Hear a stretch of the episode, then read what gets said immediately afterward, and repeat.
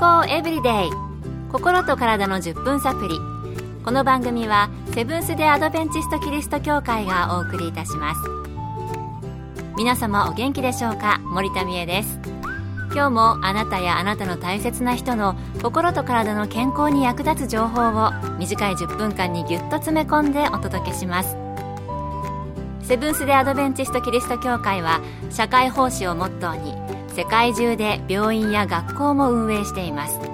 日本でも東京神戸沖縄の3カ所の病院をはじめ福祉施設などの運営を通して皆様の健康と医療福祉の発展に携わってまいりました。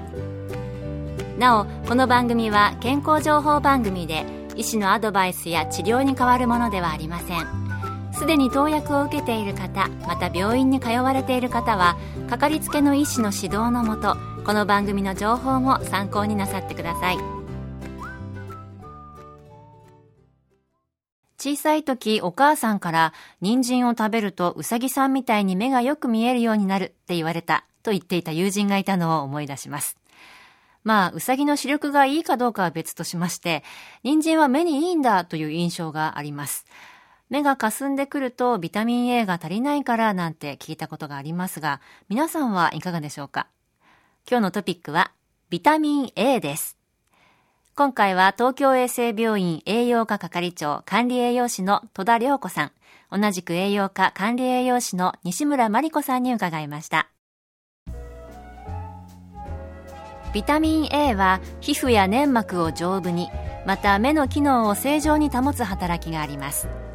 ビタミン A には卵や乳製品肉や魚などの動物性食品に含まれるレチノールと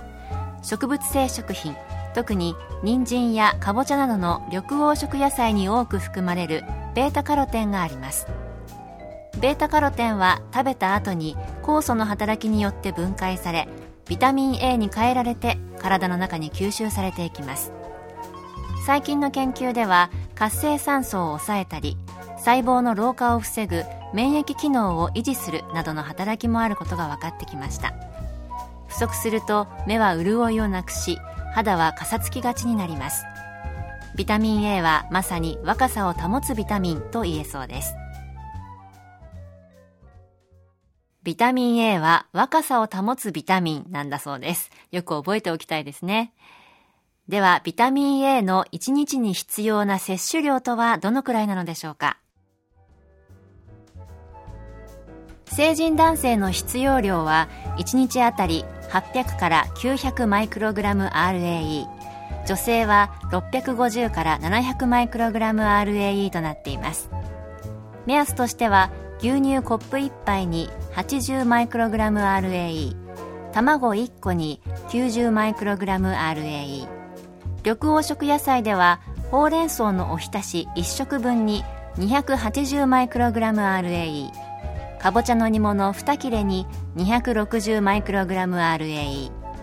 人参は付け合わせ 30g 程度に230マイクログラム RAE が含まれます。特に旬の野菜にはビタミンが多く入っています。季節の野菜をたくさん食べましょう。健康エブリデイ。心と体の10分サプリ。この番組はセブンス・デ・アドベンチスト・キリスト教会がお送りしています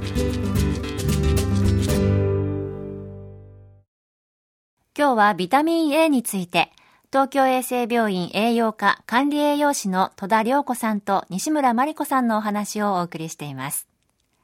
ビタミン A って皮膚や粘膜を丈夫にしたり目の機能を正常に保ったりまた免疫機能の維持など体に重要だということがわかります。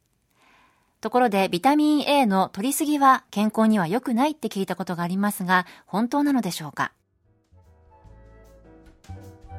ビタミン A は油に溶ける脂溶性のビタミンなので、水溶性のビタミンと違い、尿に排泄できません。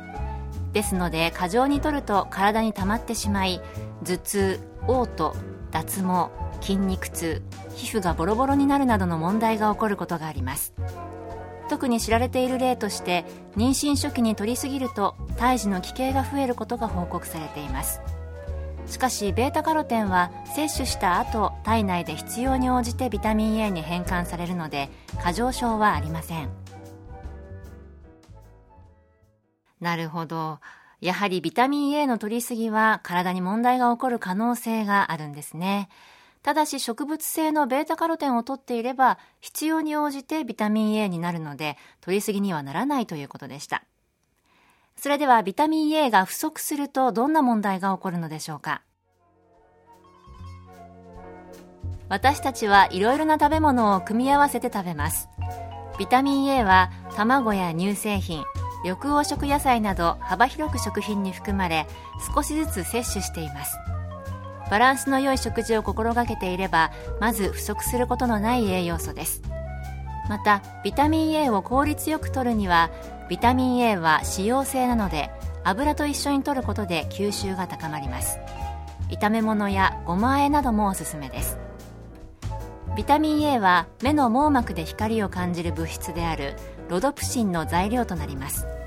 不足すると目が光を感じる機能が弱くなり